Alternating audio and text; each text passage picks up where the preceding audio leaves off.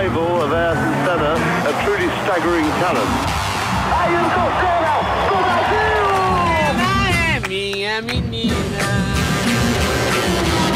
He'll be ranked among the all-time greats. How do you feel about being world champion? It's not a bad feeling at all, is it?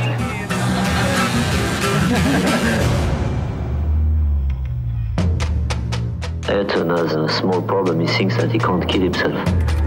And I think that's very dangerous. We are competing to win. And if you no longer go for a gap, you're no longer a racing driver. Now Prost takes the lead. Senna is trying to go through on the inside. I was treated like a criminal. The best decision is my decision. I can't stand this. Walking away from the dark forces just doesn't become an option. I was not going to give up. So, have any of your girlfriends ever asked you to go faster? Yeah. There was an energy, a force, a spirit. It was electrifying.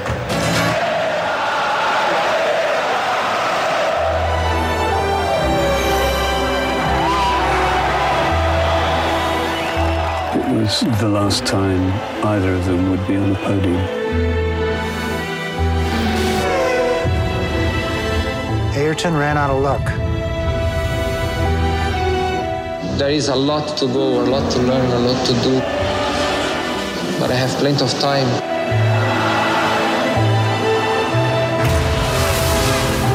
Pure driving, real racing.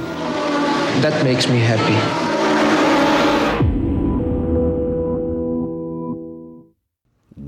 White Rocket Entertainment, podcast number 526.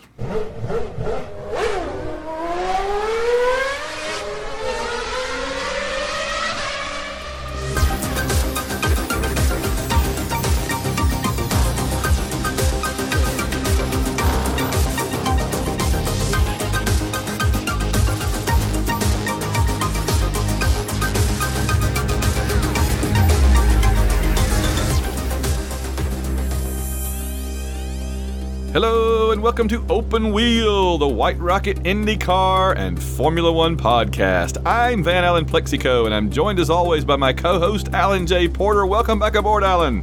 Thank you, Van. Uh, a new year, a new season, and uh, some new movies to look at, and then hopefully a bit down the road, some actual racing to talk about. So, Ah. looking forward, looking forward to the first uh, first races in a couple of weeks. Oh, no kidding. It just can't come soon enough. It I mean, I know it's not been that long since the last races, but they just they it's just like with it's the same way I felt about the football se- the college football season last year. In both cases, I was glad to have something, but it just didn't seem the same, you know?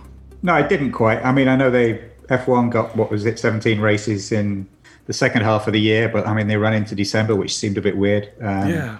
It just and without the Yeah, crowd, it but, just uh, just didn't yeah. seem Yeah. So I actually got a email from Circuit of the Americas today saying that I could uh, put down my non-refundable deposit for a couple of grandstand seats at a couple of thousand dollars or whatever for a grandstand seat on the main straight. Non, but I, I saw that word non-refundable deposit, and I'm like, with everything that's going on, I don't think so. Yeah. That's a So good I've- point. Yeah, I've actually still got my uh, MotoGP uh, tickets from 2019, which we haven't used yet, and I'm guessing we're probably not going to use them this year either. So, Oh, man. but yeah, so uh, hopefully we'll at least in some parts of the world we'll get some uh, some races with some crowd back in and uh, uh, more of a full schedule this year. So uh, looking so. forward to it, and just seeing the new cars coming out this week, the new liveries and stuff. Uh, some of them are looking really good, some of them not so good, but um, look, uh, looking forward to seeing them on track. Well, t- two two things I want to respond to there. One, I've haven't renewed my IndyCar tickets at, at Granite City at, at Gateway, mainly just because last year was the most boring race I ever sat through, and I just unless they change the cars or do something, I can't sit through it. I can't pay a bunch of money to go sit through them going around in circles and nobody ever passing anybody again. That was brutal. That was brutal. And um, as far as the the new Formula One cars being unveiled, I've liked all the designs I've seen so far. I've only seen a handful, but I the two things Renault now looks like it's an American car. It's like very red, white, and blue. I know that France is red, white, and blue, or blue, blanc, and rouge. I know, but still, I look at that. I look at the Renault car and I think that's the American car. But then I saw the Haas car, and I thought two yes. things about it. First, I thought it looks like the Williams car. It's white. And second, I thought, well, that actually looks a lot better than what Haas has ever done before. And then third, I said, hey, they got the Russian flag on their front wing. So I'm really confused by Haas now. Yeah, the American team is uh, draped in the Russian flag, which is also meant to be illegal currently because Russia's not actually meant to take place in any international sports because of some doping ban, and they're not allowed. To, you're not allowed to display the Russian flag, but because it's not straight lines, it's wavy lines. They're getting away with it. Uh, is it? They're saying, well, it's not the Russian flag; it's the colors of our main sponsor, who just happen to be Russian. Uh, yeah. Oh, so, see, I thought it was American, and they just put them in the order that it. I'm like, what? Okay, wow. Now I'm. Yeah. So I'm, uh, I'm even more the, confused. The new title sponsor is Russian, and just uh, just happens to be the, the majority shareholder. Just happens to be the daddy of their new new pay driver. Oh, okay. I got you now. That yeah, that guy. Okay. Yeah. Wow. So, well. But but you're right. The, the, it's going to it's to mentally take a shift. I mean, the uh, the pink cars are now British Racing Green, sort of. Um, yeah, that was uh, the other one. That looked good. It did. Yeah, I, I, was I was actually hoping it would be closer to the deeper green of actual British Racing Green, but I'm mm. guessing that probably doesn't show up as well on TV. Um, it probably look a bit more muddy or a bit dark and closer to black. So they've gone for a sort of a lighter, slightly metallic green. Which, but it's still Aston Martin, and it's still some version of British Racing Green on, on the Formula One grid for the first time in 60 odd years. So probably longer than that. So uh, yeah, I'm uh, excited to see see that, them back on track um, and to see cars of that color back on track. I can't, I can't remember any year that I, I've been watching since the 16 season was my first season I started watching, and I can't remember um, and, and believe it or not, that's five whole seasons. It seems like five minutes ago when I say 2016, that was five seasons, five full seasons going into the sixth season now. I can't remember a time that this many cars look completely different from one season to another. No, I, there's yeah, I, there's been a lot of rebranding over the uh, over the winter, which is mm. uh, unusual. Sometimes you get like one team doing it, but um, we got two complete rebrands and then changes in major sponsors and stuff. So yeah, it's it. I think, as I said, I think mentally when they're actually on track, it's going to take a little while to dial in as to who you're actually watching. Um, not quite as bad as IndyCar when they change every flipping race. Yeah, that's true. race to race sometimes. It's like, who's that again? Um, but oh. uh, yeah, it will take a little getting used to. Here, here, my my weekly or however my every race ritual is figuring out which car is Rossi this week. you know? Yeah, no, I'm with you on that. Is it the Napa car or is it something else? Uh, the, yeah. So, sometimes so. it's the Air Force, the red and blue one. Sometimes it's that pink and black. If it's not the Napa car, I really have a hard time figuring out which one is him. Yeah, yeah, I'm with you on that one. Yeah, there's a couple of them that I have to do that. I mean, Scott Dixon's always the same. But, yes. Uh, there's a few of them that I'm doing that, that yeah. with, and uh, I'm hoping that but uh, Romain Grosjean doesn't change his colours too much this season either, so uh, we can keep an eye on him. I'm looking forward to seeing him in IndyCar. So. Yeah, he. Um, oh, that's true. Yeah, yeah. I was going to say Pag- I think about Pagenaud. Pagenaud has the fluorescent car, but he also has that black yeah. and white one that he drives sometimes. The color scheme. Yeah. Correct. Yeah. Yeah. Um, yeah. Well, give me the good old days when it was the Mar- Marlboro car and the Kmart car and the Target car, and yeah, and it never changed. Huh? Yeah. Yeah. And then there's always that one car I see in old Formula One. This is gets us to what we're going to talk about tonight. There's always that one car that I see in all the old Formula One re- uh, recordings. That's the black car, and it says the John Player Special. And I'm always like, I have no idea what that means, but it sounds cool as hell. I don't know. It was a it, cigarette. Br- it's a cigarette. It's okay. a cigarette brand. Okay, well, it. But uh, yeah, Lotus, that classic Lotus. That's that's my team, and we'll talk a bit more about that as we go through. But yeah, the, uh, the classic Lotus team was my team. So I just always see that yeah. branding on this on that black car, and it, it I, I like I have no idea what they're selling. Uh, for all I know, there's just this guy named John Player, and he built a car, and it's the John Player Special. I don't know, but it just always cracks me up, and I love it. So there you go. Now I know what it is. That's uh, I've already learned something. Yeah, yeah, those were the most beautiful cars. I think those black and gold JPS cars. That's great. Well, anyway, that's a ho- that could be a whole other podcast. It could because we are, but it does take us back a few years, and that's what we're here for tonight. We've we've talked about quite a few racing movies over the last year or so, and tonight we're gonna we're gonna talk about one that I think is a really powerful movie. It's the it's it's the only one I think we've watched so far that's actually a, do, a straight documentary and not uh, you know a drama, a fictionalized even if it's a true story like Ford versus Ferrari, a drama with actors. This is a this is the real deal. And so tell the folks what we're going to be talking about tonight. Okay, we're going to be uh, talking about Senna, which came out in 2010. Um, I will argue slightly that this is the re- re- and not fictionalized because the way they cut this documentary together to, to tell a certain story, certain um, bits of it, and we'll get into that as we get into the movie, are a little, if not fictionalized, it's implied or skewed slightly um, from a certain perspective.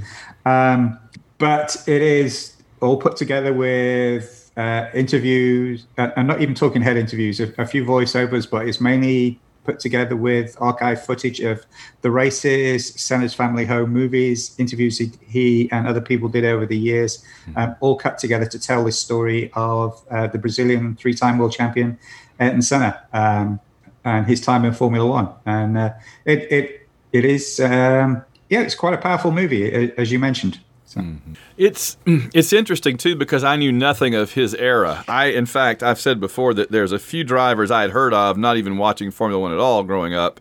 Um, I had heard of Jody Scheckter, I'd heard of um, Niki Lauda, but I'd never heard of Senna. I just didn't really know anything about him until I watched this the first time a couple of years ago. and then watched it again this the last couple of days to talk about it tonight and enjoyed it even more. I, I, I the first time I watched it, I didn't really understand. It was several years ago when I was first getting into in, back into racing again for the first time in many years, and I thought it was interesting. And I, but I'm like, okay, well, that's a sad story, but okay. This time, though, I guess for whatever reason, having watched a number of seasons, it it it was it hit me. excuse me, it hit me harder and part of that, I think, was, you know, we haven't had much of a, um, in the last five years, really, we haven't had much of a two great drivers in equal cars trying to destroy each other since Rosberg retired. That 2016 season, where I first started watching, was great. I mean, of all the seasons I could have started watching to fall in love with Formula One as a grown up, I picked a good year because that was like the one year in the last seven years that Lewis Hamilton didn't just dominate, that it was actually close. And so they crashed each other a couple of times, you know, trying to, at the beginning of races. I mean, there's a scene where Senna and Prost crash into each other, you know, at the very beginning of the race. And I'm like, oh, that's like Lewis Hamilton and, and Nico Rosberg right there, you know. So I guess I had more of a context for it this time. I think so. And plus the fact that, you know, I think as we've done these and we've watched the races and we've talked over the last, you know, four years, how long we've been doing these? Three years now, mm-hmm. um, on and off. Um, you know, I think we've mentioned Senna a lot and he gets referenced in the commentary a lot still. I mean, he's still very much, you know, 20 plus years after his passing, he's still very much a, a presence in the sport uh, who gets referenced a lot by a lot of the drivers. Um, you know, and quite often you'll see the drivers, some of the drivers wearing Senna tribute helmets at various points even last year. Um, hmm. So it, I don't think you can watch Formula One for more than a season without the name coming up in, in some way or other or some reference. Yeah, um, yeah. So, do you want to talk about the movie? Yeah, absolutely. Let's dig into it a little bit. I, I would just say to kind of set it up for people that haven't watched it, and, and there's not really, it's kind of an impossible movie to spoil because it's a known story, so we can just talk about it without worrying about it. But I'll just say it's it's it's the the main bulk of the movie, and correct me if if, I, if I'm wrong here, mischaracterizing it. The main bulk of this movie is just a, a sort of a chronological walk through his his big Formula One seasons from the late '80s through the early '90s, and it kind of hits the highlights of each season for him, the lowlights for him, and then you get a little bit about him as a person. You get some behind the scenes stuff mainly just to show you why you should care about him. Like, what kind of a person was he? What did, what kind of things did he say? What did he do? What did he think? Who was he dating? You know, what was his parents like? That kind of thing. So you, you kind of go between the alternating between the chronological, here's the season, and then here's him.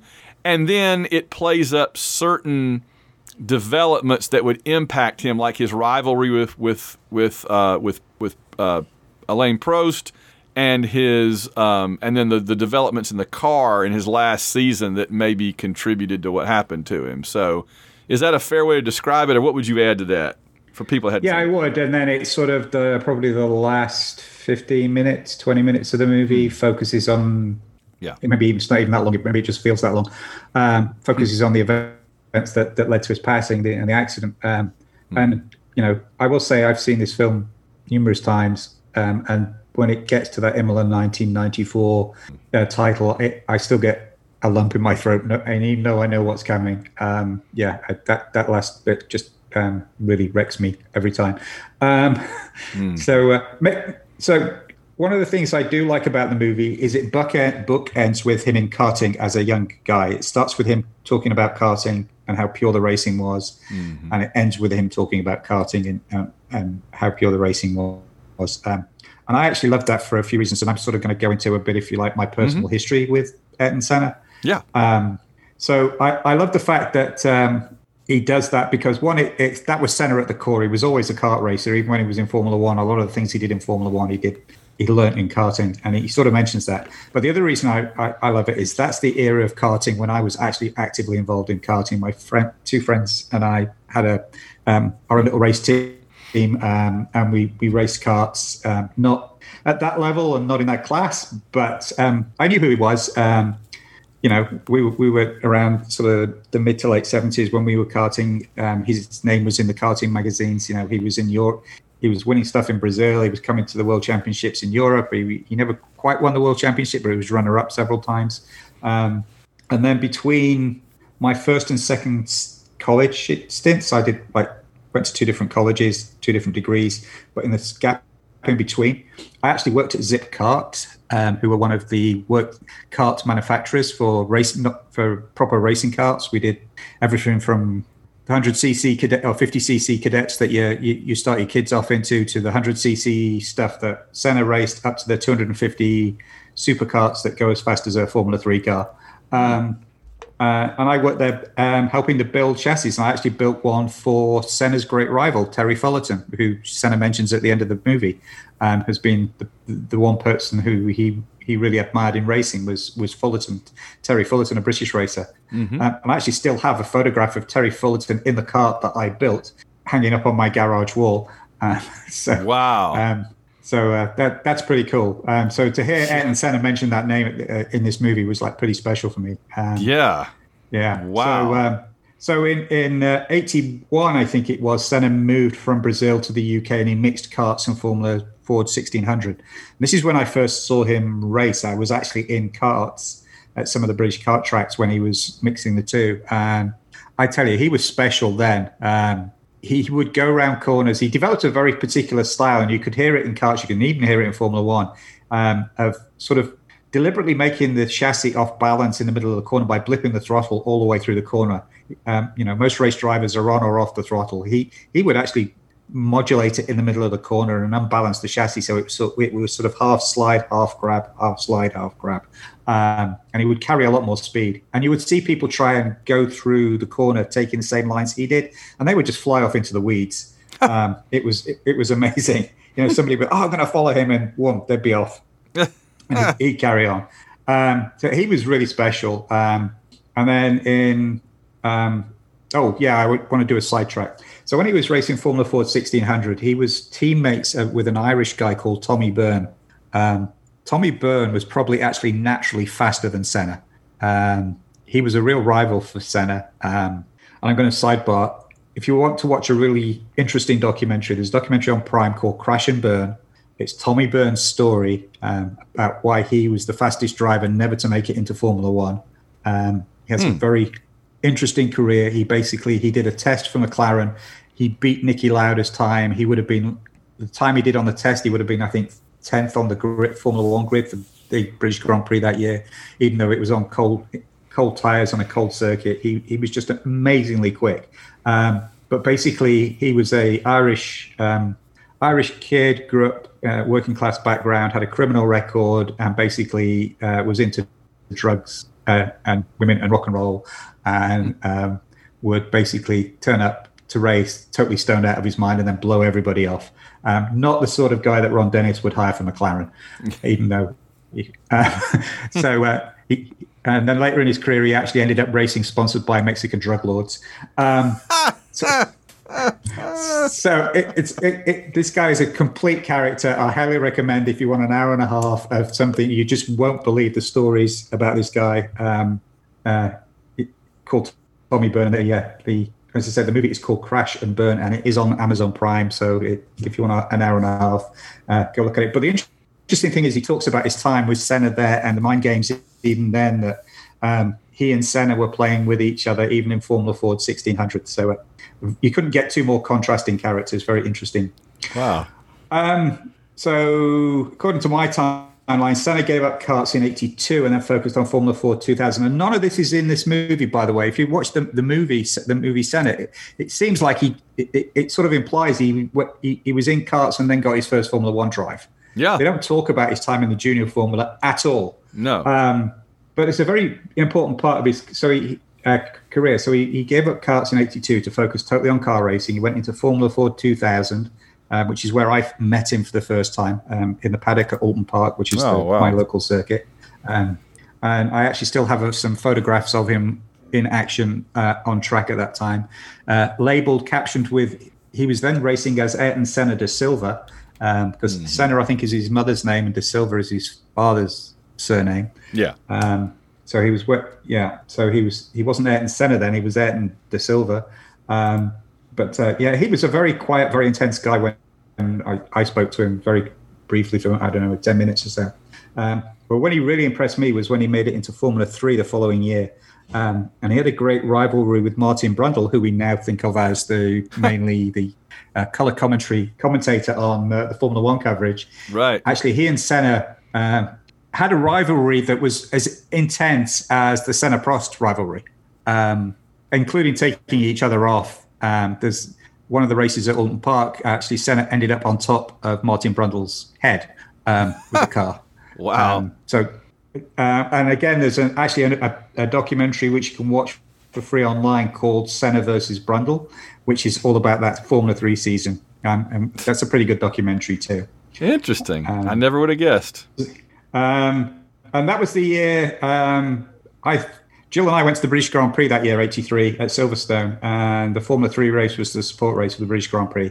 And I said to Jill there when uh, Senna came, when we were watching Senna, I was like, "This guy's going to be a, uh, a, future world champion." And pretty much, um, you know, I followed his career closely, um, especially when he got to the JPS, the Lotus, um, because as I just mentioned, they were my favorite team, and I'd actually my second college my um, one of my college papers for for my degree I actually did on F1 aerodynamics and I did it with the help of the Lotus team. They were really helpful. So uh, Lotus was my team for many many years. Oh, um, wow. and uh, so sort of with that that that's sort of a bit of the background to, to Senna in his younger years which was not in the movie. And, I I think they did him a disservice by not talking about the fact that he moved to England gave up everything you know was living in a caravan and somebody's yard while you know while he was building his career and was learning all this sort of you know learning um, a lot by racing at, at British club level uh, against a lot of folks that he would end up racing against in uh, in Formula One. So uh, yeah, so he did not jump from karts to straight into a Formula One Toleman, which is pretty much what the movie makes you think he did. So. Right. He, it, there is a little bit about him. Um, I remember a very tiny bit saying where he's saying how he had left everything behind and gone off to live in Europe and didn't know anybody and was you know alone and all that. They very very barely touch on that, but just for a moment. So yeah, I'm glad you kind of clarified that a little bit. That that makes sense. So um, I. I thought that the that one was the thing that one of the things I thought was interesting was it talked so much about the poverty in Brazil and all, which is certainly true, but it they don't talk much about it, you have to kind of get this sense that apparently his family had money. He didn't come for, he wasn't like poverty ridden living in the barrio or whatever. He, uh, they had the resources. Of course, that's not a sport that you can usually just jump right into when you're poor, right? So, right, yeah. I mean, he came from a very wealthy family, and they uh, pretty much, uh, you know, from him, whatever age it was, depends which interview you listen to, whether he was four or six. He's he's always a little sort of fuzzy on that one because he usually says he says four in some interviews and six in the other to when he first started racing.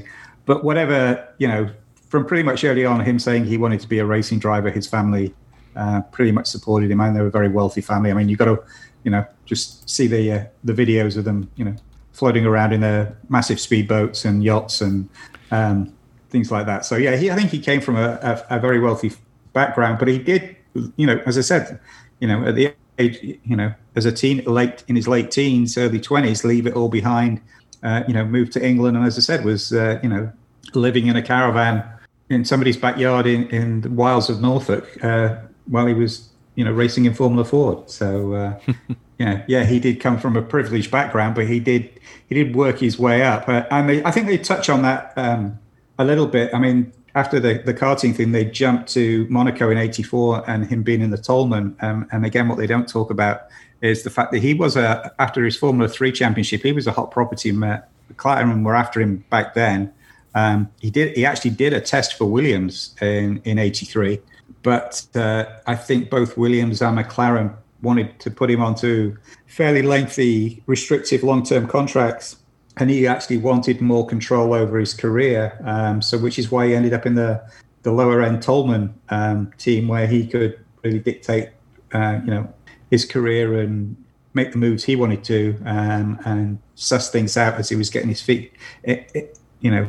Uh, I was going to say getting his feet wet, but you know he was he was making those first steps into Formula One, doing it on his own terms. Uh, a very methodical and calculating guy. They always say that, that Alain Prost was methodical and calculating as the you know, with being called a professor. But uh, mm-hmm. Senna was a very smart, intelligent guy who really had his career mapped out and what steps he wanted to uh, take in his career. You know, uh, get in a car, learn it, then get in the best car and start to win, and then get in the even better car and start to take championships. That was that was his sort of uh, modus operandi. Yeah, it seems that way. It comes across. I mean, he, um, I don't know it. It's like he has. Um, a very he always well i mean a lot of drivers are that way but he has a very strong idea of how everything's supposed to go and he seems to have very little patience with anybody else that that that wants to argue with him. I mean whether it be other drivers or his team or whatever he uh, there were several moments in there where he would like just get up and walk out because and he seemed and, and part of it too is he seemed like he was he kept his emotions very close to service he's a very emotional guy very religious guy very emotional guy and when anything would bother him, either like when a driver would crash or when somebody would be arguing with him in a meeting or something, he just couldn't handle it. It just seemed like he had to just get up and leave because he just didn't want to, you know. And, and even in the middle of a conversation, he would just like put his head in his hands and just kind of be pulling his hair and everything. He, you got the sense that he that he he wasn't like the most level-headed, le- even-tempered guy, but but that passion and that and that you know that fire is, I guess, a big part of what drove him and made him successful. Yeah, I think he was very passionate. Uh, you know, I think partly it's the Latin temperament. I mean, I think they talk about that in the movie. Sorry, I've watched too many Senna documentaries over the last couple of days. Um, it might have been that one, or it might have been one of the others, where Ron Dennis, uh, the McLaren guy, was talking about you've got a Brazilian and a Frenchman, and you can't really get too much more diametrically opposed cultural backgrounds in terms of handling emotions. Um, so yeah, you know, um, I, I, think it was very close to the surface. He was very you know, we had this uh, literal God-given belief in that he was, you know, he would win, mm-hmm. um, and nothing would stop him. But you know, from what I've read and what I've heard, um, that uh, people were. He, he was very, very popular with the mechanics and the engineers and people at the factories. And he, you know, all the great champions seem to do it. Michael Schumacher did it as well.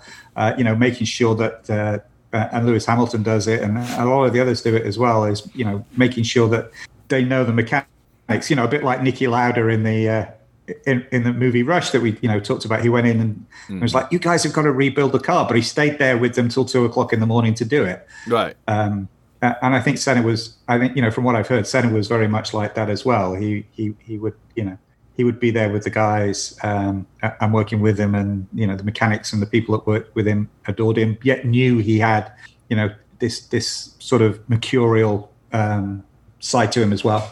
Mm-hmm. So let's talk about. I actually want to talk. I, yeah, go on. No, I, I was just going to ask you about Alain Prost. I don't know much of anything about him. I missed his entire career too, and I just wanted to kind of see if we could discuss a little bit the way that you know d- did the movie portray their relationship and their rivalry fairly, in your opinion, and and how would you describe it, and and what was missing from it, and so forth. Um, that's partly when I said I think this movie is slightly fictionalized. I think they made Prost out to be the bigger villain than he actually was. Okay. Um, I actually think the probably we'll get into that. I actually think the real villain at that time, and not just with Senna. I think he, for the sport as a whole, was Jean Marie Balestre, the uh, the head of the FIA. Um, there's yeah. a whole backstory with him that goes back into the 70s. Um, but um, I think he was the real villain in the past. Uh, yes, they you know they didn't get on. Um, you know, in the same way, you know, you just talked about Hamilton and Rosberg. You know, those are guys who basically grew up together, been karting together since the age of eight. Um, you know, were great friends until it came down to fighting for a world championship, and that fractured. And then once the champion, you know, Nico had basically won his championship and moved on. They've started to sort of, you know, they're not best buddies yet, but they're, you know, they're talking to each other now. Um, I, yes, there was that intense rivalry. Uh, again, I've sort of seen and read things with uh, Ron Dennis where he was like, "Yes, I knew, I knew it would be a problem. Um, it was just a question of when the problem would arise and how big it would be and how how, how could I contain it. And at times I couldn't. Um, but uh, it's you know it it is interesting. Um, I, I hmm. Prost, you know. Um, I, I think became fairly close to, to Senna before the, you know, um, and particularly to the Senna family. He He's actually a member. Of, I think he's on the board of the Senna Foundation. He's certainly involved in it um, these days. Um, so you know, um, I, I don't think it was. I think he was one of the pallbearers at the funeral. I may be wrong on that, but I think he was.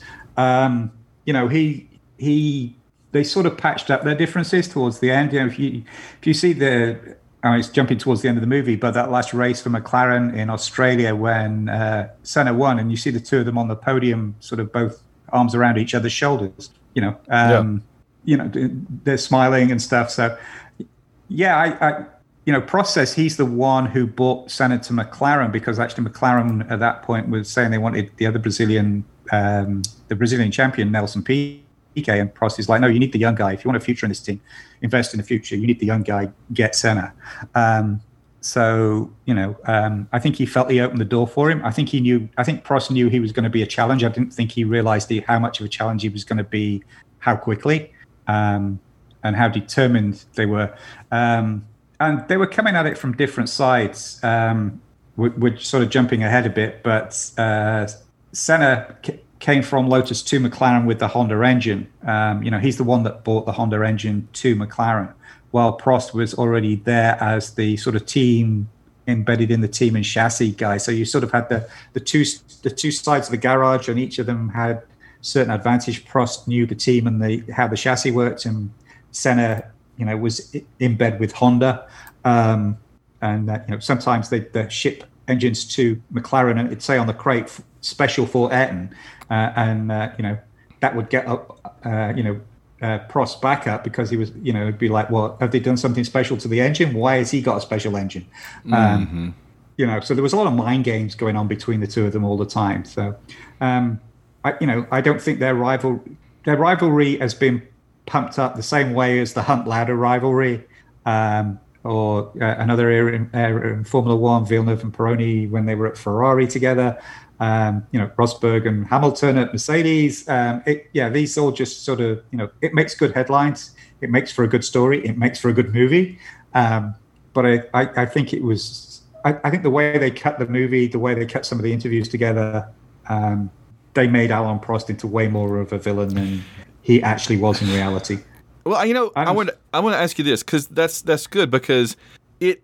I was going to say that the movie it it tries to make you think that they went from being, you know, really good buddies there to hating each other almost overnight, it seemed like. But it never really explains why. I mean, it, it shows that they're competing against each other, you know, and one of them, you know, kind of bumps in the other or takes them off the road. But it, it, it, it's like the movie tells us that their that their rivalry grew nasty and they quit speaking to each other, but it doesn't really tell us what happened or whose fault or why it did that. And so that was just never entirely clear to me.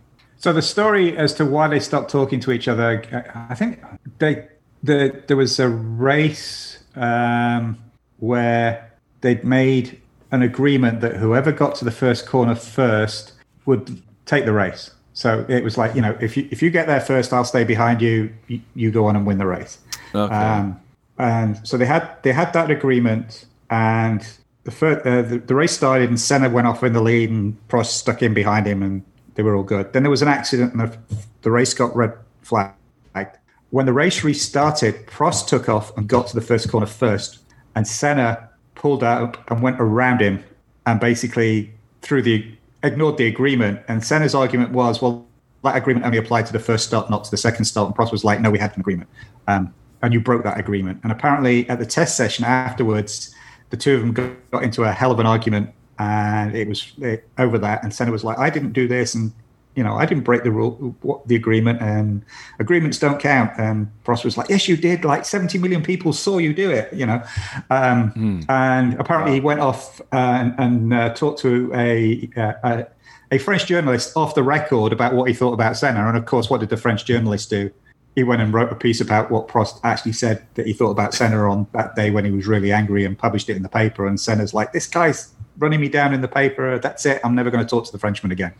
Um, yep. So, you know, that's that's apparently the story behind why they stopped talking to each other. Um, and it just sort of escalated from there. Um, so, Hmm. yep. Yeah, that wasn't really in the movie though. It just kind of said that No. they competed for a while, and then all of a sudden they were mad at each other, and then all of a sudden they quit speaking to each other. And I'm going, well, okay, I guess. Yeah. Yeah. So, having an argument at a test session and talking to a journalist is not very uh, visual. I guess not. Yeah. Well. All right. Where So- where were you going? I I, I cut you off. Yeah, I was going to say right at the beginning of the race, after the karting, they go to Monaco in 1984 when he's in um, in the Toleman in the wet. Um, that was an amazing race. Um, there's no way that that car should have been anywhere near the front of the grid, and he brought it all the way up to the beginning. Um, and again, I think this is part of the beginning. Um, this is one area where I think Prost did did play the politics. He was very good at the politics. He knew the rules. Um, was that uh, he called for the race to be stopped, and um, they stopped the race in the wet. And Prost actually stopped right at the beginning of the finish line. And as he did so, Senna passed him as the checkered flag was coming out.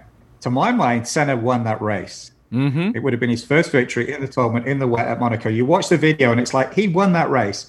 But what they did back then, which they don't talk about in the in the movie, is when they stopped the race, they would count back to the res- the positions of the previous lap, which meant that Prost won. Oh, okay. That makes sense. So. I've always thought I've always thought that that basically Prost robbed Senna of that first win and that amazing drive in the wet in Monaco in '84. Um, so uh, I think that was sort of start of the because if you look at start of the Needle, so um, and then they go to um, it went to the Portuguese GP uh, win in the rain in Lotus. For me, this was one of the high points of Formula One. Um, I wish they'd shown it in the movie because all they did was show him coming over the, the, the finish line. It was a brilliant, brilliant race. Um, Senna driving, I would say, it was the last win for my my favorite team. Uh, so uh, I, I always remember it. Um, but uh, Senna lapped everybody except second place in atrocious conditions. Yeah, they Um, said that. They did say that part. They did say that he lapped Right. all but one car. Yeah. Yeah, Well, and, and let me ask you this. And by the way, what what team is Lotus now? I know they've been through 15 different It, iterations. it's not, it doesn't actually that team doesn't actually exist anymore. Um, Okay. it, it's gone totally. Other people have used the Lotus name a couple of times since, but it, there's been no direct descendant from that. Like Okay. it went, you know, like you can trace I don't know, you know, Mercedes back to Stewart Racing or you know um, Aston Martin back to Jordan. You can't do that now. Lotus Lotus disappeared completely. Um, so yeah. So they're the Houston Oilers, basically. So the Yeah, the- pretty much. The thing I Yeah.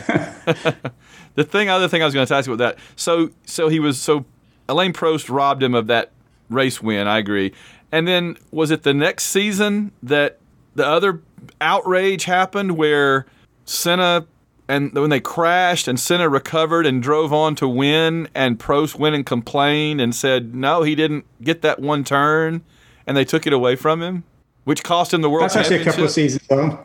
Okay, it wasn't. Yeah, all- that, that's they- actually in '89. Yeah, that's, that, that's a couple of years later. Because Um, I felt like he should have won four world championships in a row, and they kind of robbed him of that one.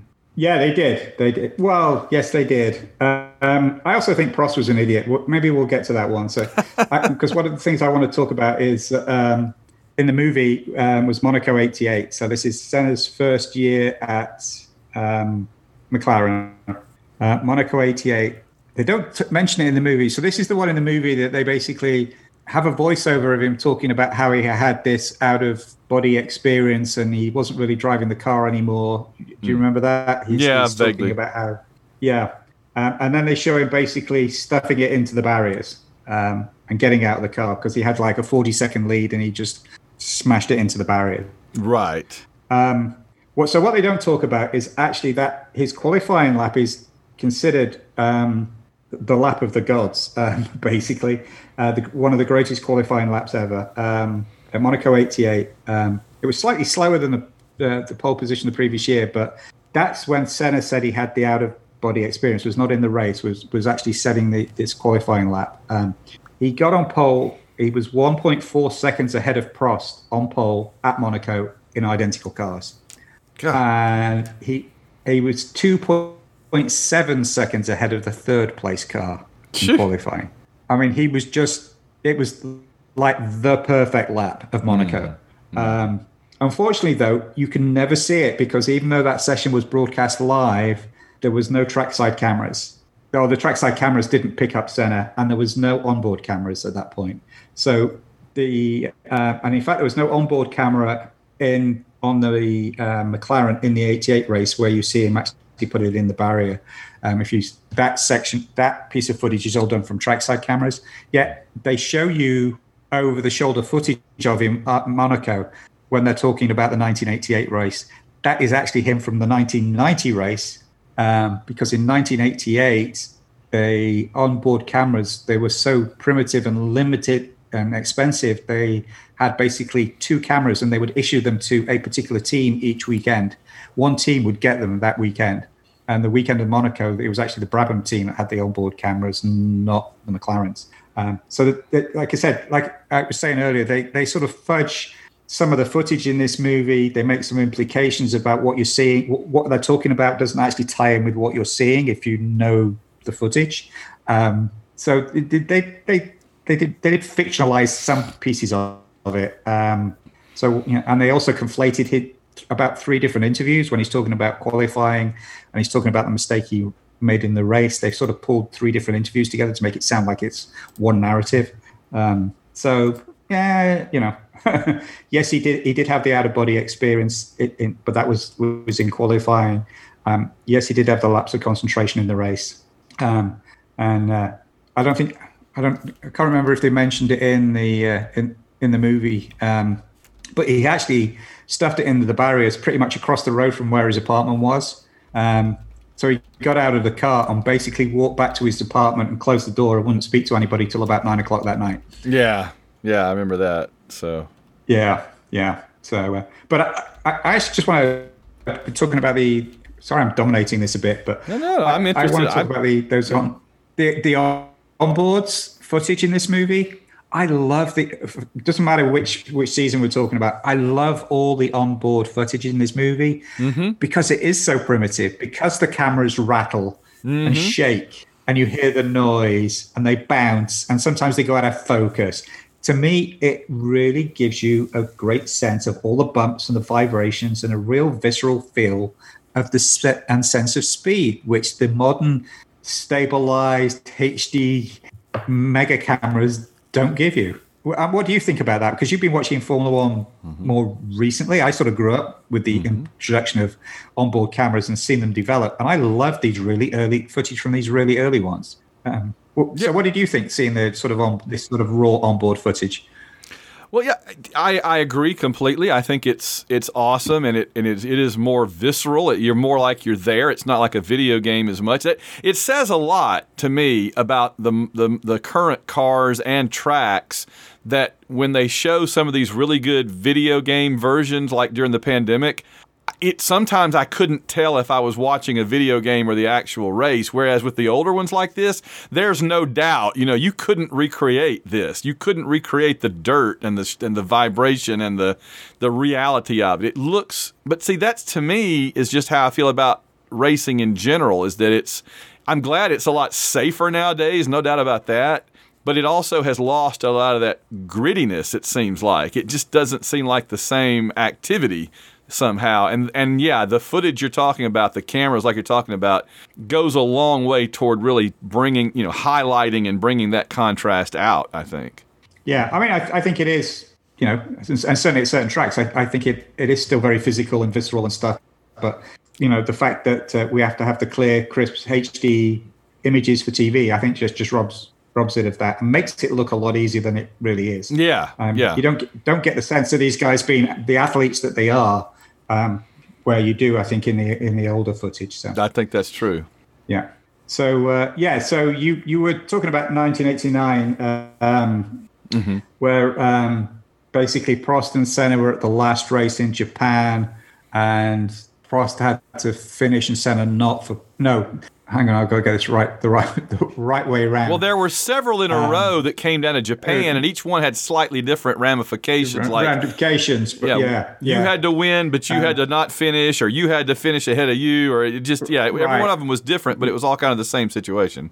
Yeah, so there was 89 when they were both at McLaren, with Prost turned in on Senna. Senna was going mm-hmm. going up the inside, and Prost turned in on him. You're right, and that's the one where basically they then push started Senna, um, and he went down the escape road uh, and drove back up through the pack and won the race, and then got disqualified because he didn't turn around and go back through the chicane. Most stupid ruling ever. But Prost was an idiot because he got out of the car. If he'd have mm. stayed in the car, they because it didn't look like there was any damage on it, they could have probably push started him and he knew the rules. He could have probably, you know, he played. He would have maybe played it by the rules, or maybe he would have followed Senna and they wouldn't have disqualified either of them, and mm. Prost could have won it that way. I don't know. It just um, it, it just seems strange that he got out of the car, um, even though he saw Senna being push started and getting back on track. So yeah, I was. But, uh, but yeah, but Prost definitely squeezed him into that corner and uh, and caused the accident. I think.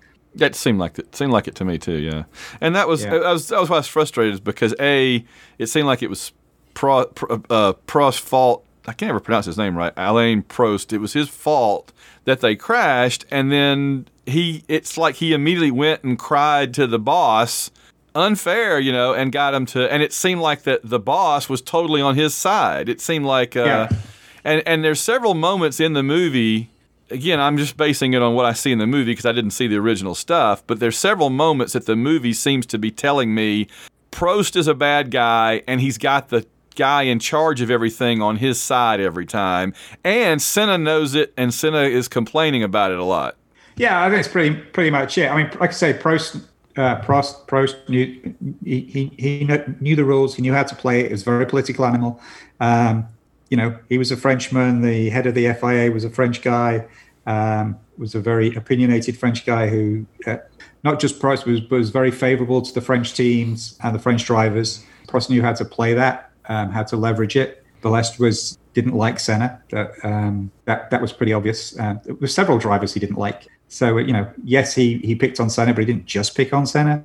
Um, I don't think he particularly liked Niki Lauda. He and Niki Lauda had a, a, a lot of uh, set twos as well. In fact, he really didn't like anybody that talked about safety. so, you know, uh, and he was very much in the pocket of Renault and Ferrari and Ligier. He didn't like the English teams, the garage, gar- garagistas, the, as Ferrari used to talk about them, basically the ones who constructed their uh, race cars in a garage and weren't real car manufacturers. So there, there, was a lot of politics at that time flying around, and, and unfortunately, I think Senna was at the butt end of that, and Prost knew how to play it again, I you know it, it, makes it look like it was you know Prost and Balestre against Senna. Yeah, there was a degree of that, I think, but it was just a smaller part of a much bigger picture that was going on. Mm-hmm. Um, but uh, yeah, you know they, they, were very quick to uh, you know penalize, penalize the English uh, manufacturing teams, while Ferrari and Renault uh, uh, and others would get away with all, all sorts of stuff. Yeah, there was a whole whole thing going on at that point. Mm. So you think it's political now? It's nowhere near as political as it was in the 70s and 80s. that certainly comes across, yeah. And we have to pause for just one moment to thank all the great folks who keep shows like this on the air. For as little as a dollar a month, you can join the ranks of the White Rocket family, the Open Wheel family, the folks that keep these programs going. And you get various benefits, including our upcoming Fantasy Formula One season, where patrons will get to compete against Alan and me and others for the big prize throughout the Formula One season. Plus, I thank all of our patrons every episode right here. All you have to do is just go to www.patreon.com and search White Rocket or Plexico, or you can just go to www.plexico.net, P L E X I C O.net. We are a .net, not a .com. And click on the button there to become a patron. And for as little as a dollar a month, you can join the ranks. Here are the great folks currently keeping our programs on the air. They include Chris and Clinton Stewart, Carl Von Drunker, Christopher Burleson, Samuel Salvatore, Bart Lindsay, Bradley Blackman, Chris Usher, Gary Grant, Phil Amthor, Richard Stevens, Steve Trawick, Susan Trawick, Tom Anderson, Willie Carden, Ann Kanjian, Are You Falling Up?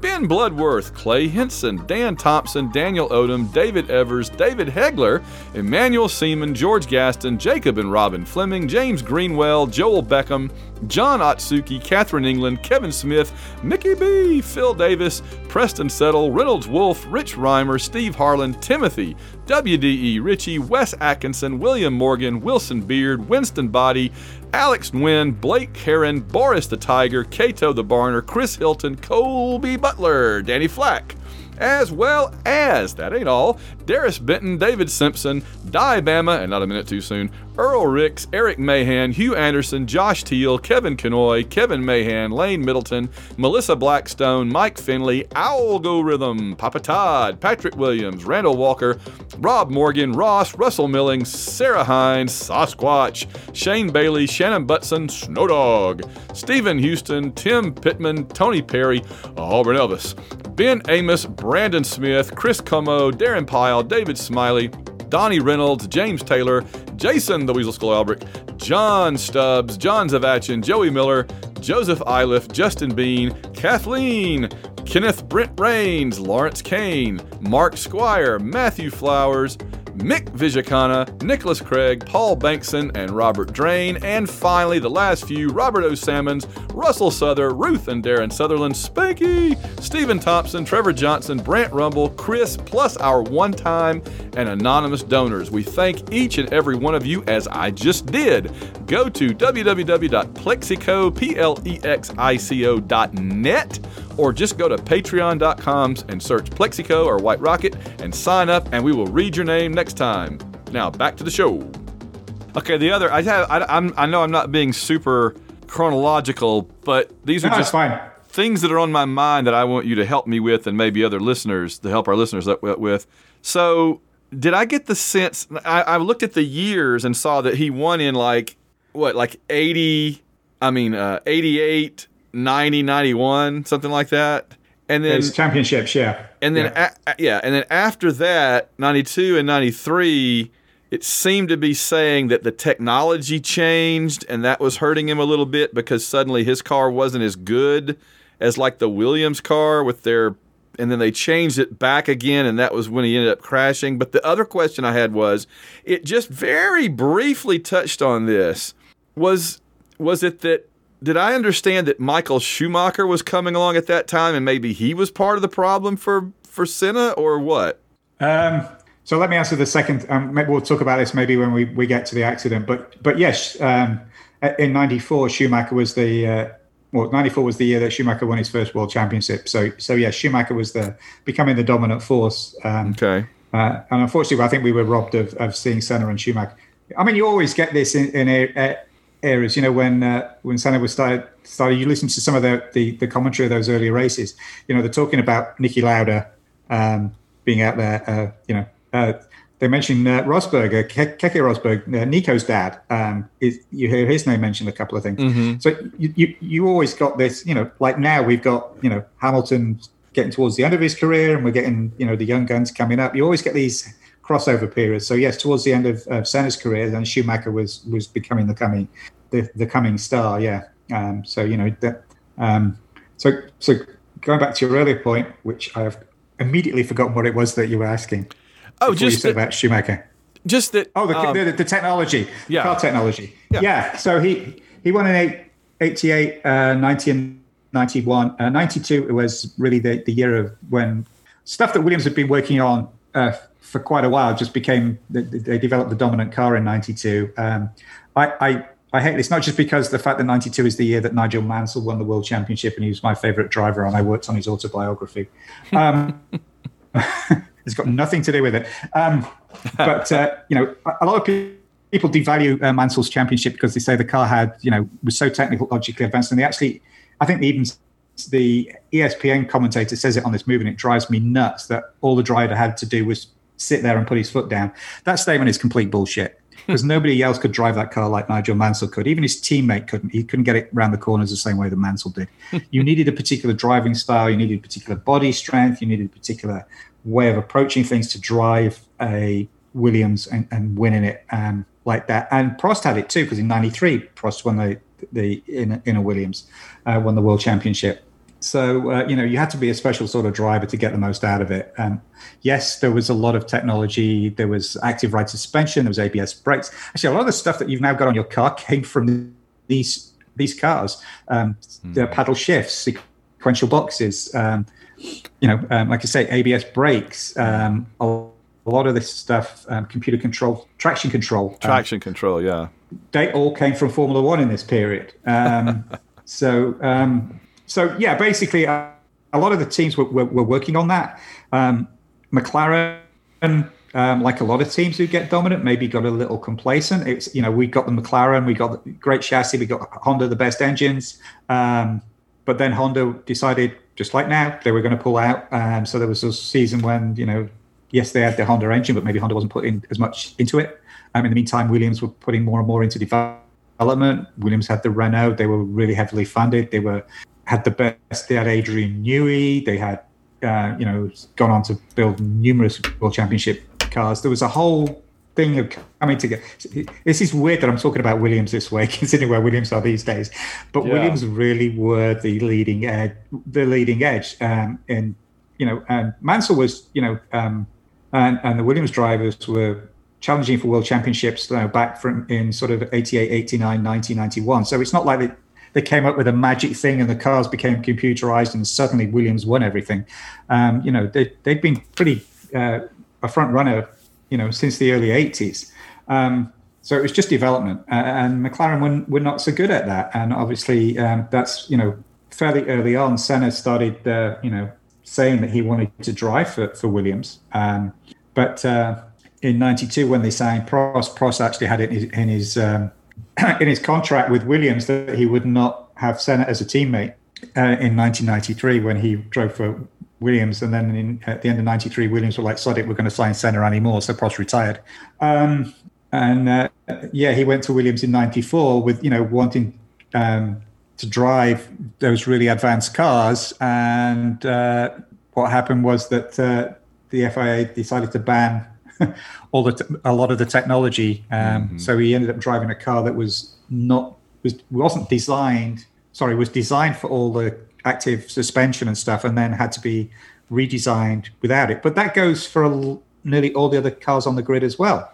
It's not like it was only Williams that had this stuff taken off and it made the car unstable. That the same. It didn't matter who he'd been driving for.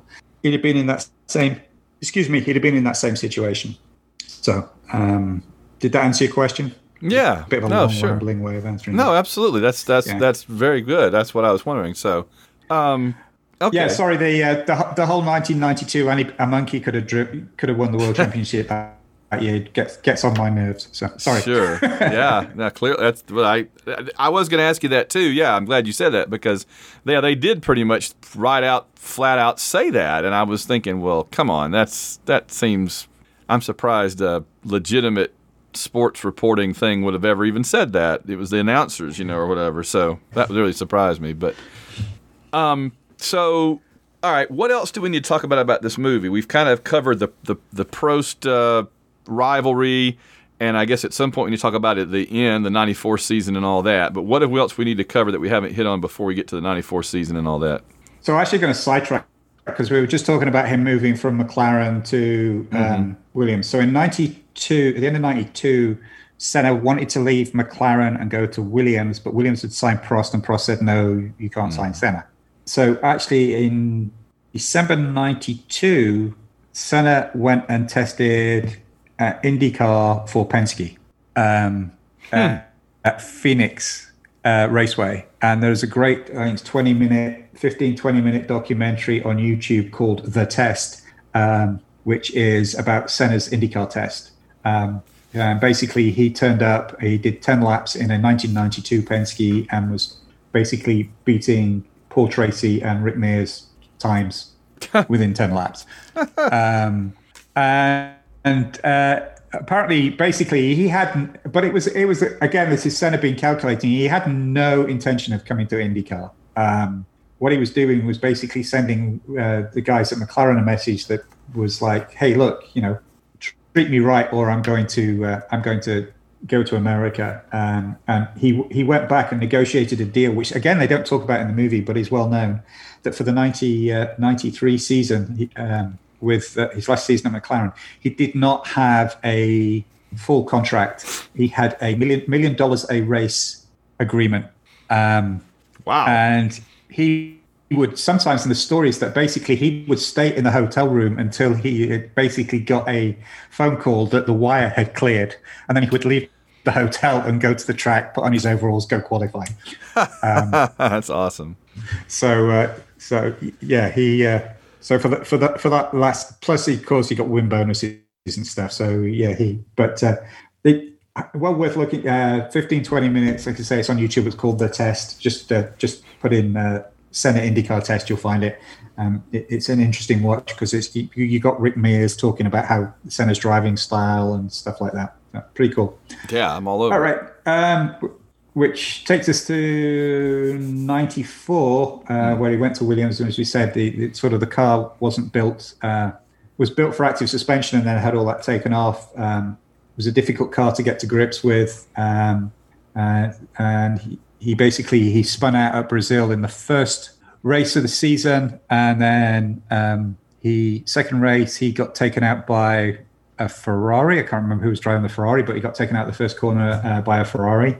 Um, um, which led to the third race at Imola. Um, and again, I saw this in one of the other documentaries. Apparently, uh, Autosport that uh, that week published on its front cover uh, Schumacher 20, Senna nil, um, which really upset Senna. Um, so yes, the Schumacher became part of the equation as well mm-hmm. as, that season. So I, I actually want to ask you, um, like I said, when we get to the Imola 94 stuff, it really hits me because the first time I saw this movie was in one of the boutique um, movie theaters for a special screening here in Austin, and about half half the half the audience was people involved in motorsport or movie uh, press movie press. The other half, I think, they given tickets out to the uh, a lot of the local Brazilian expats. So the movie theater was half full of Brazilians, half full of motorsport movie people, um, and it was a very very very emotional night, um, particularly when it got to this last piece.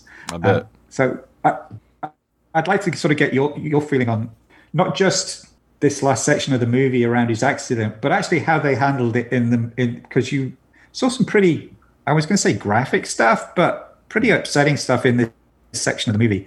Um, and I watched this, another documentary about shoot, uh, uh, about Senna the other day, and they they sort of didn't show anything. They just talked about Imola and they showed his statue and the memorial, but they didn't actually show any of the footage. Hmm. So, how do you feel sort of see watching this in a movie in a, in a movie environment?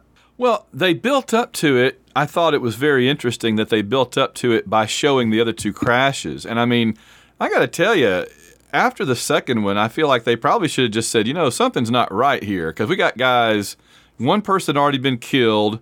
And honestly, of the three, this is all the way it always is. You know, it's just like with Dale Earnhardt's crash. The ones that kill them never look as bad as the ones where the guys walk away. But the the one where the where Rubens Barrichello, he looked like he was in, been in 15 separate pieces after that crash, and he walked away.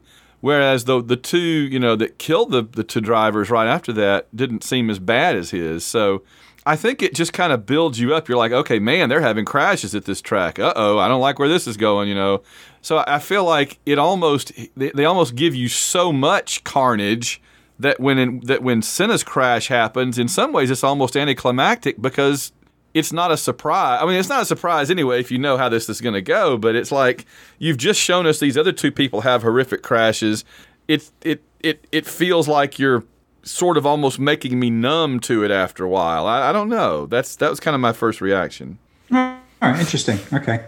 All right. Yeah, because they showed like earlier on in the movie, they showed Martin Donnelly's um, bad accident, and that's when Senna sort of started to get involved in safety and yeah, involved. Um, uh, yeah, and that one always makes me wince. Uh, and by the way, what they don't mention in the movie is actually Martin Donnelly um, was relatively okay. I mean, he never raced a single seater again, but Hmm. he went back to racing and, uh, you know, um, was relatively okay. Um, uh, yeah, the, this, the build up to it, um, particularly the, uh, I mean, the Ratzenberger crash, like you said, um, doesn't look as spectacular as the Rubens Barrichello one. The Rubens Barrichello one, he comes out with a you know a little bruised lip, and unfortunately, you know Ratzenberger, um, you, you, can sort of tell by the time the car comes to a, an end in the way his, his, head flops over that he's not made it, um, but doesn't look as, as spectacular. And if you say it's it's when that kinetic energy doesn't get thrown out is when it's bad, uh, a Yeah. bit like the Dale Earnhardt one, as you as you mentioned. Um, for me, I think the with Senna's accident, I think that the worst part was actually watching the onboard footage, waiting for it to happen. You know it's building towards that. You you know is it this is it this corner? Is it this corner? Is it this corner? Yeah. Is it going to happen now? Is it going to happen now? Um, and then showing those two lap, I think it's two laps of footage beforehand. That made that made me uncomfortable, uh, particularly watching it this time. Um, so um, you know, and then the, the, the obviously you know he the, the thing is you know I saw that happen. I I didn't see the, the, the practice accidents, but we watched this happen live on TV um, at the time. Um, So you know, just seeing him sat in the car and the fact that the marshals just stood away from him, you're like, oh, you know, this this is bad. Um, you know, and, and and actually, what struck me watching it this time, having seen Romain Grosjean's miraculous escape, thankfully at the end of the last season, was how long it seemed to take the doctor's car to get to Senna. Yeah. Um, I, I know Grosjean's was on the opening lap, so the, the, the, medical car was tailing the end of the field, but it just seems to take a, a, an age for the for the medical car to, to get to him in, in that footage. Um, but um, yeah, it, I don't know. It, it, it always gets me. Um, you, you know, you never like to see that, um, but it just. I don't think they necessarily needed to do the onboard footage leading up to the actual moment uh, of him going off the road. Um, in retrospect, But, Yeah. um, I can see that. Yeah. yeah. So, um, so again, one of the things I didn't like about the movie um, is they basically talked about how the fact that it was down down to a faulty um, steering column or steering wheel. And something hit him in Um, the head, right? Something that they said Yes. six inches Yeah. higher or lower, it wouldn't have hurt him. He would have walked away. I didn't quite get that. Yeah, yeah. and It, was uh, part of the suspension broke and pierced his helmet. Um, No matter what the cause of the crash is, that that probably would have happened. Um, but they did talk about it being a, a steering failure, uh, and I don't think it was, and a lot of the drivers don't think it was. Um, you know, this is just just just me, um, just from sort of research and listening and reading interviews, and um, you know, um, but uh, both Damon Hill um, and uh, Michael Schumacher, who was the car immediately behind, think it was driver error. Um, I think the I think Schumacher was was part of it, not in terms of the fact that Schumacher hit him, but the fact that Schumacher was there, because um, he'd already I mentioned in Brazil, the first race of the season, he he basically caused an unforced error. He said it was because he was overdriving the car trying to catch Schumacher in Brazil, um, and I think here he was desperate to break free from the fact that Schumacher was behind him, uh, and he just carried too much speed into that corner and was on a offline on a different part of the track, which was known to be bumpy, um, and the car bottomed out. Which caused it to stall the aero, aerodynamics to stall. Um, and uh, you know, if- if there's um, telemetry that shows his his entry speed at that corner the lap before was 188, and on that lap he went in at 193. Um, so uh, you know, I, I I think he just basically uh, was desperate to win and desperate to get away from get out in front of Schumacher. And you know, they've been stuck behind. I mean, you saw the safety car. The safety car was just a, a normal road car. Uh, it's not like the safety car they have now that can go at you know ridiculous ridiculous miles an hour speed. It was just a, a normal road car. So they you know uh, they've been going really slow. The, the tires were were cold and soft. Um, and I, I think he just um, you know it was just trying to win at all cost, and he, he just went into that corner um, way too quick on a different line um, on cold tires. and was on a bumpy part that caused the uh, the, the twitchy chassis aerodynamics to, to stall out, and he just uh, he slid off, and you know, there's been big accidents at that corner before. Um, Gerhard Berger had one where his car burst into flames, and Hmm. you know, he uh, he he got out of that. Um, I, the, the bad luck was was really just that suspension piece that uh, that came off, and as he said, if it had been a few inches higher, um, Yeah. it would have flown over the top of his head. So, uh, yeah, really tragic. Um, so um, that was sort of my thoughts on it. Um, I don't know if you had any final thoughts around it. No, um, it's it's a hard movie to really for me to get my mind around because it's not you know it's it's not a linear story so much other than just tracing his his career pretty much. But I I think the things that I liked the most about it, I thought that it did a really good job of kind of getting us as, as considering you know that it was sort of cobbled together with like you said home movies and broadcast footage i thought it did a pretty remarkable job of giving us a sense of what he was like as a person and that was not easy to do in that kind of situation. I thought that like the little touches like having the doctor the f1 doctor saying you know when things started going bad i went to him and i said this was the my probably my favorite line or my whole favorite thing in the whole movie was the doctor said I went to him when things were kind of going bad that weekend and I said I said Ayrton you know you you've you've you've won 3 championships. You're the fastest person in the world. Everybody knows it. You have nothing to prove. You like to fish. I like to fish. Let's quit and go fishing. And he said Senna looked at him and said I can't quit. Sid I can't quit. I thought that was a really good moment because it was it, again, it, it gave you a lot more insight. Just that little bit there gave you an insight. Because other without that, you'd have been like, man, with two people crashing and one of them dying, why wouldn't you, if you were that rich and famous and beloved and had already won whatever, you know? I mean, Nico Rosberg walked away with one, and it wasn't even as dangerous of a sport anymore. you know, Right. so. Um, so why would he not just say, "Look, I've had enough. I've I've got too much to protect. You know, now I can't be risking my life like this." But he that's the that's who he was. You know, and he couldn't couldn't walk away. So I thought that was good, and um and um I think that the part you know kind of showing his concern for Brazil and how he kept wanting to give back, and they started the. Um, it did mention at the end that Alain Prost was a trustee of his foundation or whatever. So that was Foundation. Oh, it did, didn't it? Yes, yeah. yeah, so that was Yeah. good. I, I guess I mean the first time I watched it, I was focusing on the racing stuff, and I didn't love it as much. Whereas this time, I focused more on the human stuff, and I feel like I got more out of it. Yeah, it's a very human story. Um, you're talking about Brazil. I, I uh, something I I uh, I read while I was sort of doing some more reading around this movie is that uh, a few people reckon that you know he always his, his thing was once he gave up racing he he'd go into politics in Brazil and some one of them was like you know I reckon he could have become the president of Brazil and he'd, he'd have walked into that position everybody would have just you know he'd and he'd have been a good president of Brazil so that, that- I thought that was an interesting Yeah. aspect that you know he just cared, cared about Brazil, the country, and the people so much um, that he'd have been a populist president, which is an interesting idea. There's a couple of race drivers who've gone into politics, so uh, yeah, that would have been That is interesting. I, I, I yeah, um, yeah. I, I think despite the uh, the omissions, uh, there's there's a lot that they missed out in this movie. They they jumped around a lot, like to say, in the artistic license um, on what was meant to be a documentary. Um, I, I actually think this was really a fascinating portrait of uh, of the man. Um, you know, I think on one hand, he you know he knew he had a supreme talent, and like I said earlier, you know, literally a god given talent. But I think he was also frighteningly uh, insecure, um, and in some areas, I think he you know he comes over as a as a reckless uh, renegade in some parts of the movie, and in other parts, you know, he's sort of lauded as the greatest driver of all time. And I think, uh, you know, the truth, like with all these things, I think the truth is somewhere in the middle. But I think this really gives you uh, a, a really good look at a guy who really is a, a fascinating uh, enigma um, in Formula One and uh, continues to be so as well. Um, Yeah. everybody has an opinion about him. Everybody um, in, uh, follows Formula One, either knows him or gets to know him about him very quickly.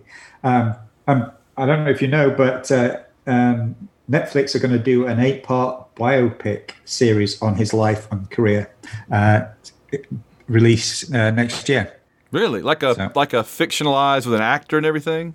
That's all I uh, all I know. There was a uh, was a press release that they were going to do an eight part uh, biopic uh, in uh, with the cooperation of, of his family and foundation. Um, for release in 2022. So it, it must be because there's no point doing another do- another documentary. No. Well, if it's a biopic, yeah, I, assume, I assume yeah, yeah it's, a, it's a fictionalized one. So it'll yeah. be a drama yeah. and stuff. Yeah. Yeah. Sh- yeah. If it's with his Yeah. family, so I'm sure it'll be it'll emphasize a lot of the religious angle and show him in turmoil a lot. And I'd be interested to see who plays Alain Prost. That'll be fun. How do they portray him? And is he Yeah. like a Sith Lord? You know, what? That'll be fun. Uh, wow. Yeah. So- what do you make of Prost? I know nothing about him, and I know we talked about it a little bit already, but just kind of what he, he's such a big part of this movie and this story. What what do you make of him, Alan? You know this Um, better than me. I, he was he's never the most exciting driver to watch, but you you had to really, I think, respect his skill. I mean, skill behind the wheel. Yeah. Um, when he needed to be, he could be the you know really fast. Um, they, I think they talk about it in the movie that uh, you know if he needed to stay in fifth place to yeah. get the championship points, he would. While while Senna would go for the lead, even if he meant him crashing out.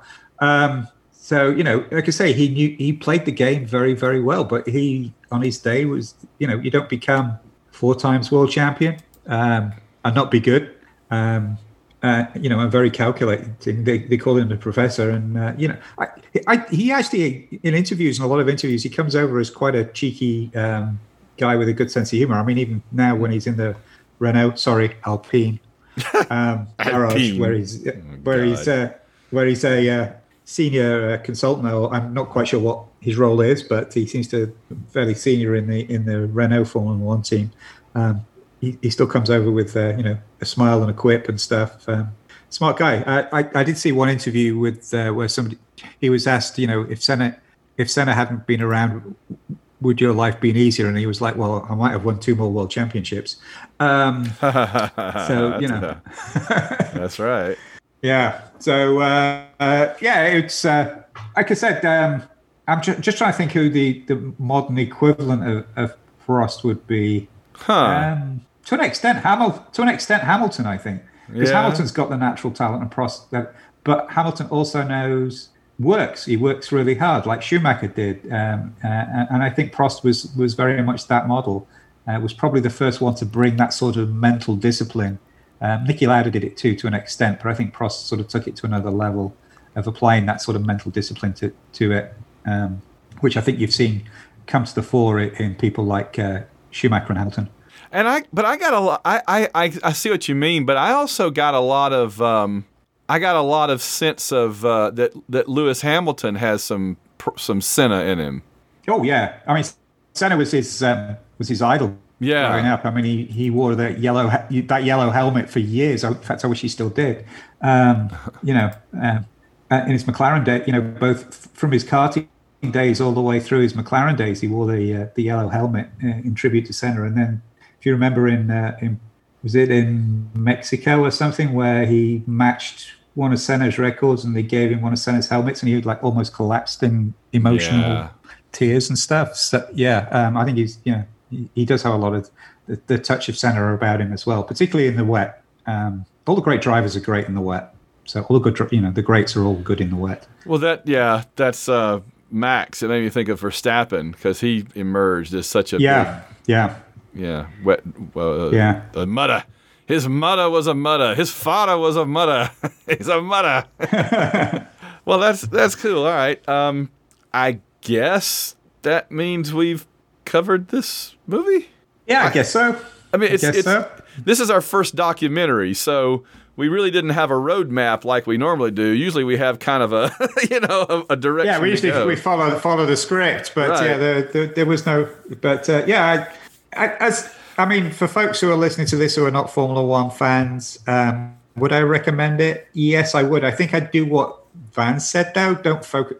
The racing stuff is great, but focus on the human story. Focus on the guy. Um, I think you'll get more out of it that way.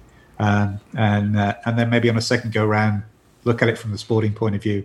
Um, but take but take some of the characterization of some of the people, well, all of the people with a fairly um, size, sizable pinch of salt, and, and realize that the truth lies somewhere between the opposites that you're seeing on the TV uh, on the screen. But uh, but yeah, de- uh, I would say it's one of the best one of the best documentaries on uh, on racing that's out there. Yeah, and well I did it the opposite of what you just said. So I would definitely recommend you do it the other way around because I, I watched it for the racing the first time and was kind of like, eh. And I watched it this time and, and was more taken by the by the people. And the, the last thing I'm going to say, uh, kind of bring us to the end, is the funeral.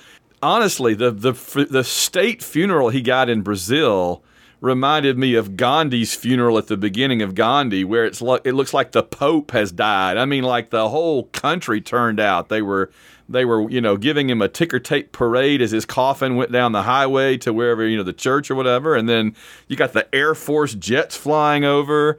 And you got like the entire Brazilian honor guard of their army carrying the casket in and, and marching it in, and you got all the people coming out and at the at the memorial service and all, and and I'm just like, holy cow! I mean, I knew he was a, a big deal, but it's like the it's like if the entire Brazilian soccer team won the World Cup and then the plane crashed. It's like the whole country just stopped and they were and there was one Yeah, other pretty much. yeah, and there was Yeah, one. yeah. There was one other line I wanted to mention. This lady said, and I wish I could remember all the words, but I, again, there's several really good lines in this movie, and they all come from just regular people, like the doctor. You know, the the the racing doctor had that great line about going fishing.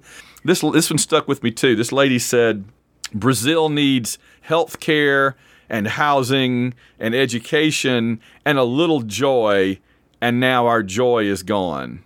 And I thought, man, that really sums up what he meant to a country that can be so bad off. It's so poor in so many places, you know, that having somebody to look up to and, and thrill to their exploits who proudly, because they said at that time, a lot of Brazilian celebrities would would kind of like pretend they weren't from Brazil, whereas Senna would wave the flag and you know kiss at the at the Brazilian fans and just totally embraced it, and they embraced him. So he meant so much to that country and those people, particularly the poor people that could have never really had a chance to get where he was. He kind of did it for all of them, and I think he appreciated that. I think he understood that, and it meant a lot to him. He wasn't just driving for himself.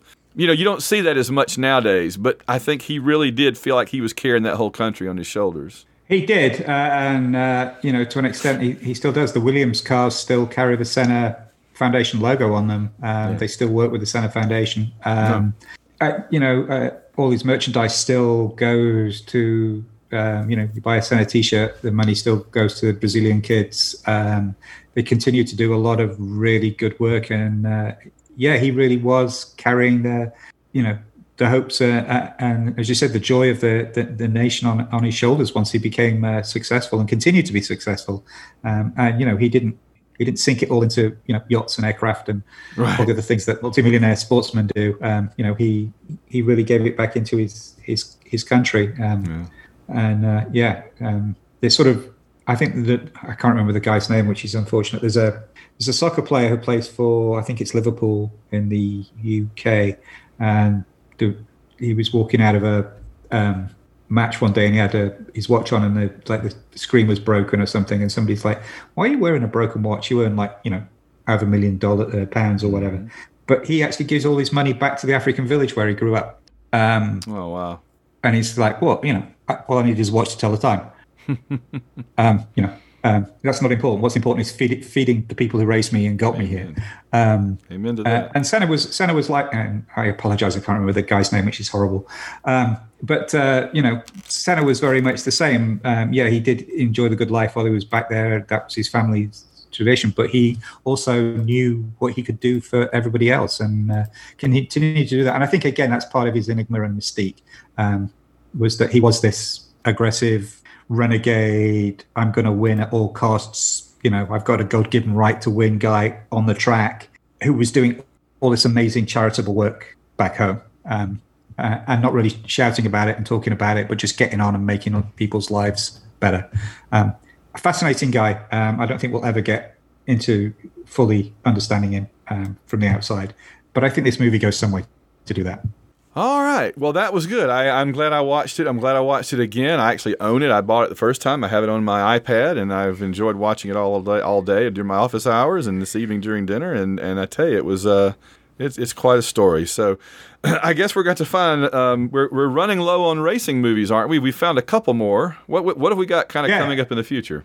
Oh, yeah, that's a Good point. We'll have to look up. Uh, we'll have to put a list together. Um, see what we want to do next. I, I, w- the one I really want us to do is Winning, which is the Indianapolis uh, 500 movie that starred Paul Newman, which was the one that sparked Paul Newman's racing career. Um, but I haven't found it on streaming yet um, or on DVD. So I, I need. Uh, I'd love us to do that one at some point. Interesting. Um, okay. If you want to do NASCAR, we could do Days of Thunder with Tom Cruise. I rewatched that not long ago. Oh gosh. Okay. I've never seen it, so I have no You've idea. never seen it? All right.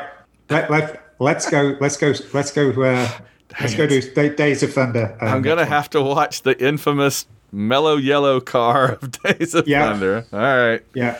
Let it Yeah. be written. I actually, I, it, I, it was probably about two or three weeks ago that I actually realized that Mellow Yellow was an, actually a proper thing. I thought it was something they'd made up for the movie. Really? But it was, but it was a drink done by Coca Cola, wasn't it? yeah, it was Coca Cola's version of Mountain Dew.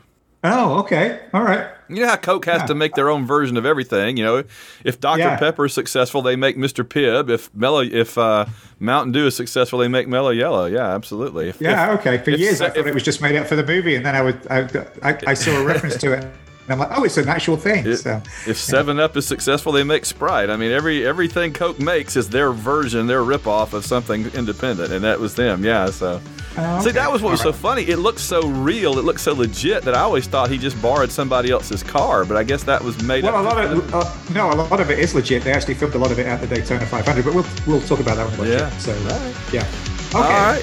Well, I guess we're going to get out of here for this episode. I hope you guys uh, check out Senna enjoyed it if you haven't already seen it. And uh, Alan, thanks a bunch, man. Thank you, Van. Fun as always. All right.